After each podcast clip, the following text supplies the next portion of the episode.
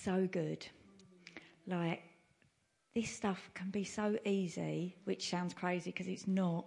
But you know what? God really sets like the ground before us. Like what He's done here this morning, and the song and the testimonies. Like I feel like it, it should make it really easy for me to speak today. So I'm um, yeah, thank you, Lord. The word that God has been speaking to me about the last couple of weeks, or the thing that was in my head, was about the glory of God, God's glory, and. Um, yeah, it's a massive subject. So I, I, went to my Bible and I tried to study it and I read some stuff, and it's loads of great stuff in the Bible about the glory of God. I read about, I think we spoke about last week, about Moses asking God to show him his glory. And God says, I'll have to put you in a cleft in the rock because you can't see my face, because you cannot see my face and live. And I thought, oh, that's in Exodus, by the way, Exodus 33. It's a really good thing to read about the glory of God. And there are great examples of God's glory in the Psalms. Um, and in creation, like God's glory is shown in how amazing our world is and nature is. But really, what I realised once I'd done a bit of reading on it was that I just didn't have a clue. I just thought I cannot put into words, I don't think, what God's glory is. And maybe that's the point, that it's kind of unfathomable but it's there and it's true. And I think if God put it in my head, then it was right that He wanted me to, to try and understand more about it, even if it's a subject that's deep and long and God's glory is true.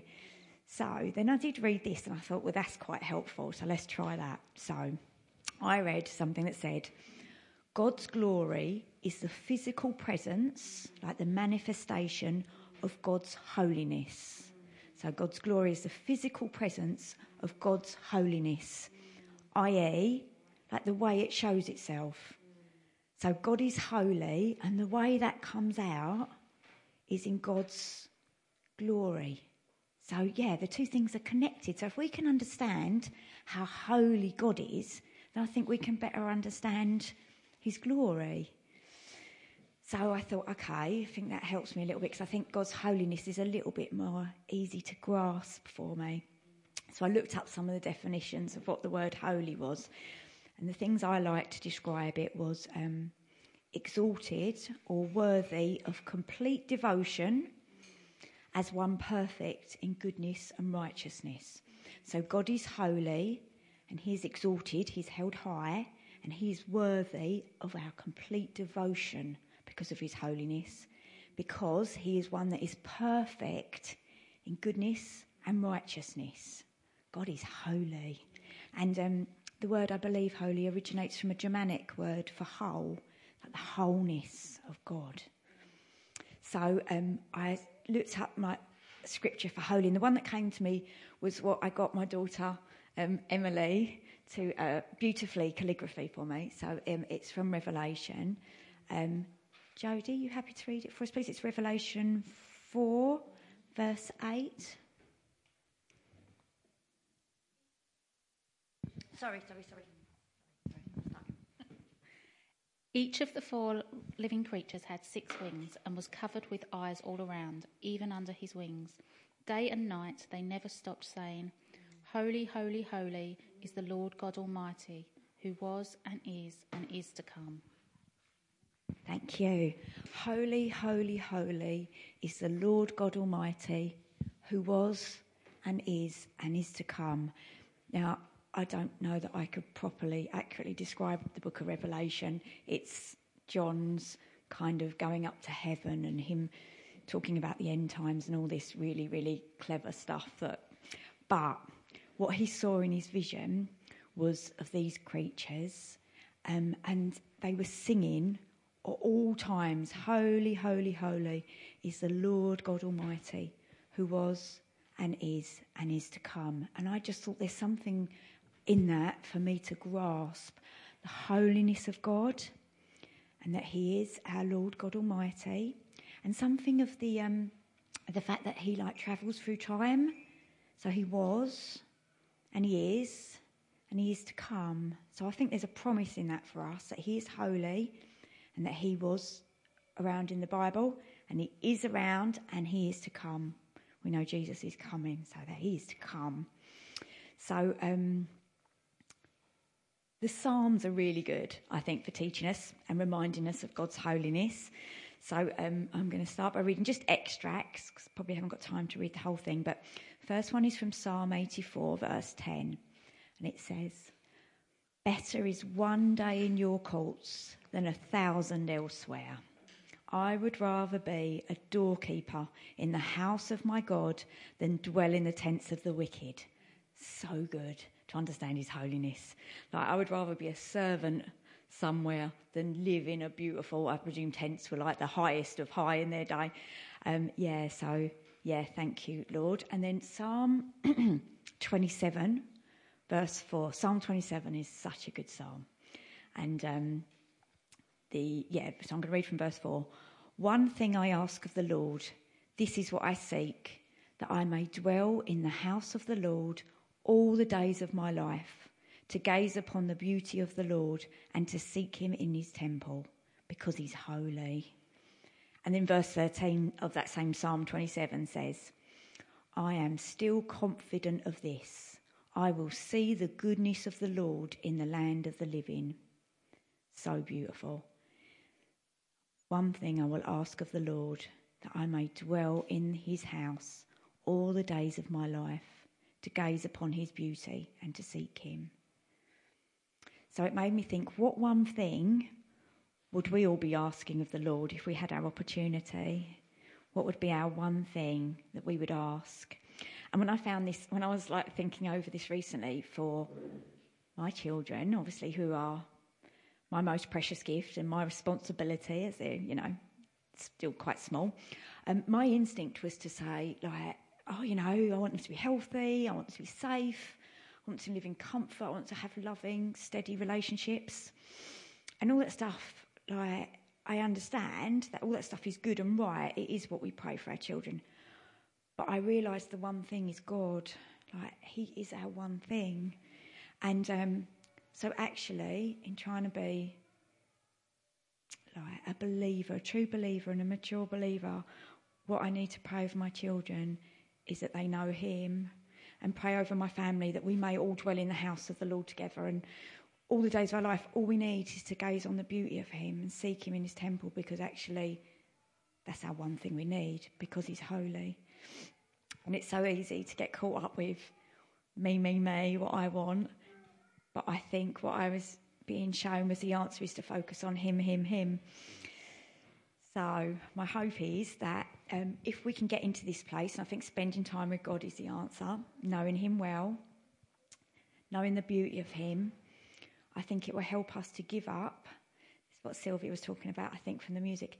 To lay down on the altar and to sacrifice things that we think are very dear to us and are very dear to us. And one of those things is the um, the need to understand, like for our minds to make sense of things. We live in the Western culture and we, we understand, we have lots of you know, science, and we have an expectation of things working out in a way that makes sense to us and them being able to be justifiable.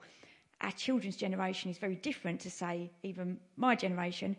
The kids expect things to work, they expect things to be fair, they expect it's kind of the culture we live in. And um, really, I think if we're going to trust God, we're going to need sometimes to lay down that need to understand and our right to understand and everything to be explained and make sense to us. Because God is holy and his things and his ways are higher than our ways. And there is other stuff going on. There is an enemy. We have to understand where we're living. And then I read something about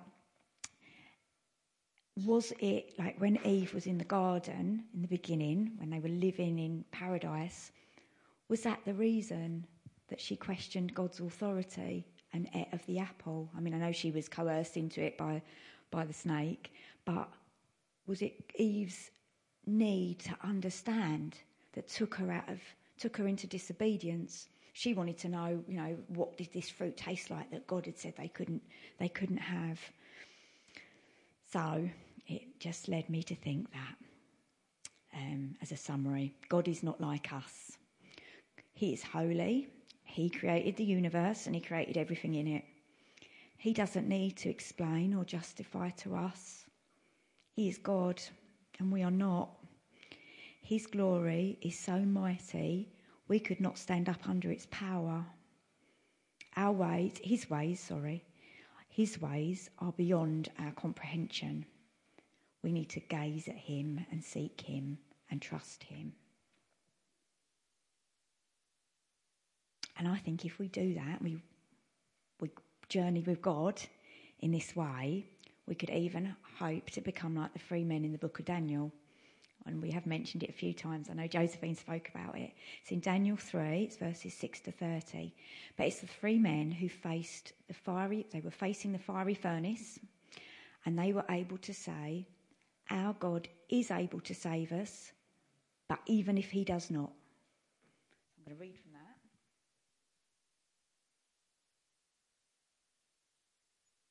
I'm going to paraphrase a little bit, and I'm not going to get too much caught up on the pronunciations of their names because that will just throw me completely.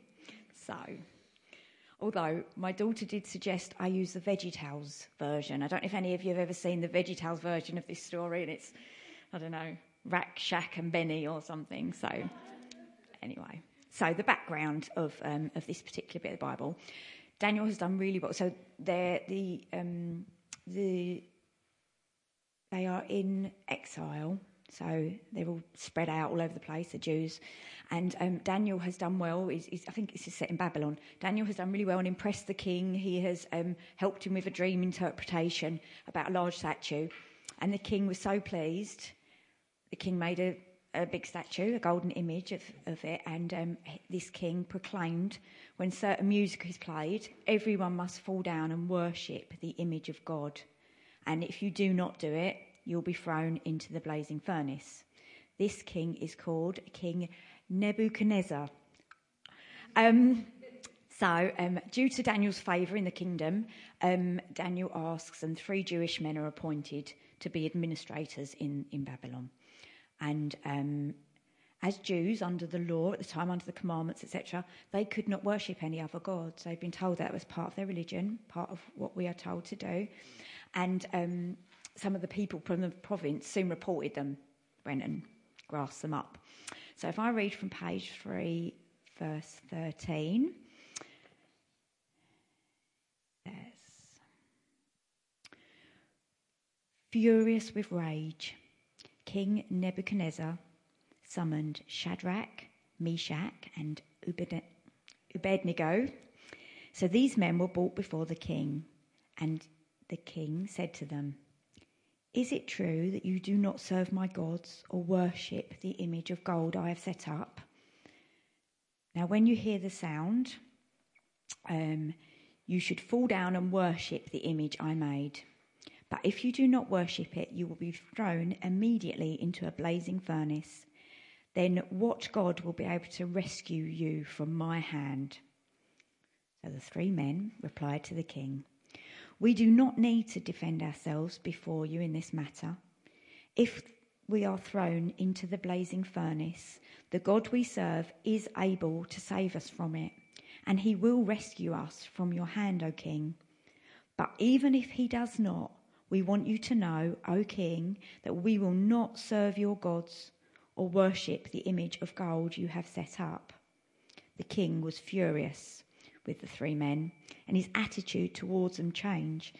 He ordered the furnace to be heated seven times hotter than usual and commanded some of the strongest soldiers in his army to tie them up and throw them into the blazing furnace.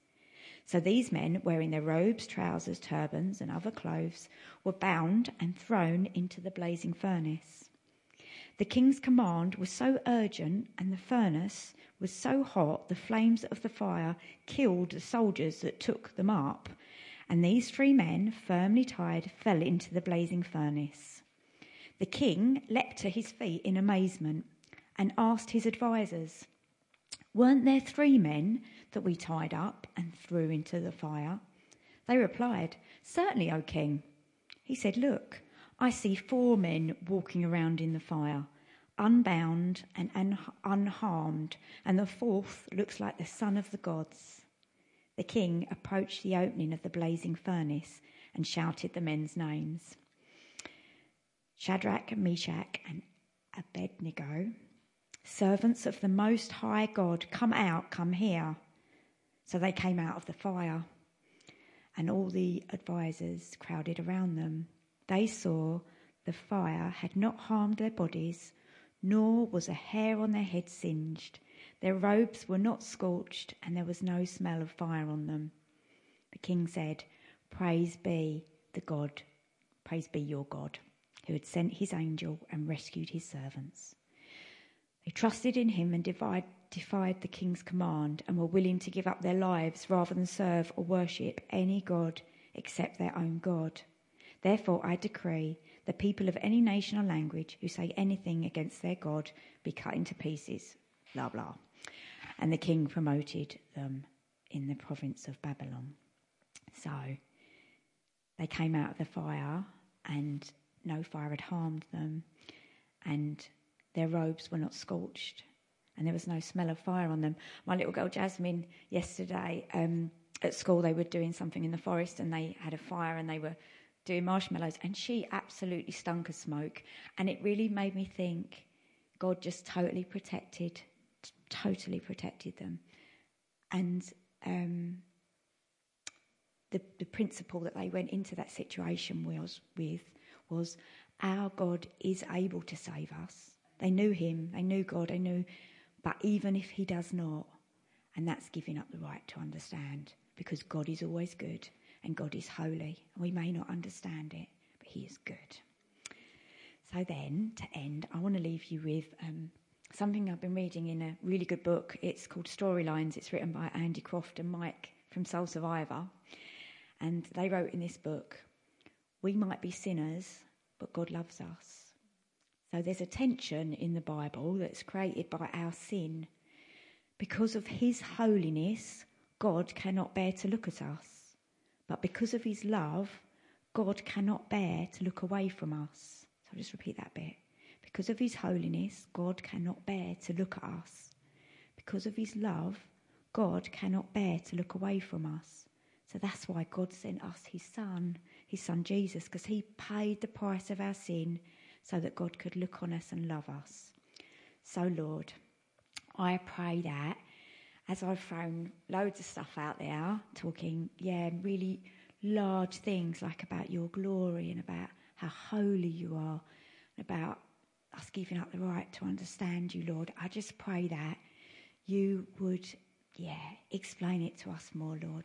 May your Holy Spirit give us um, a real sense, even if it cannot be put into words, of who you are and what you want to do for us. And um, yeah, I thank you, Lord, that you love each and every one of us. Amen.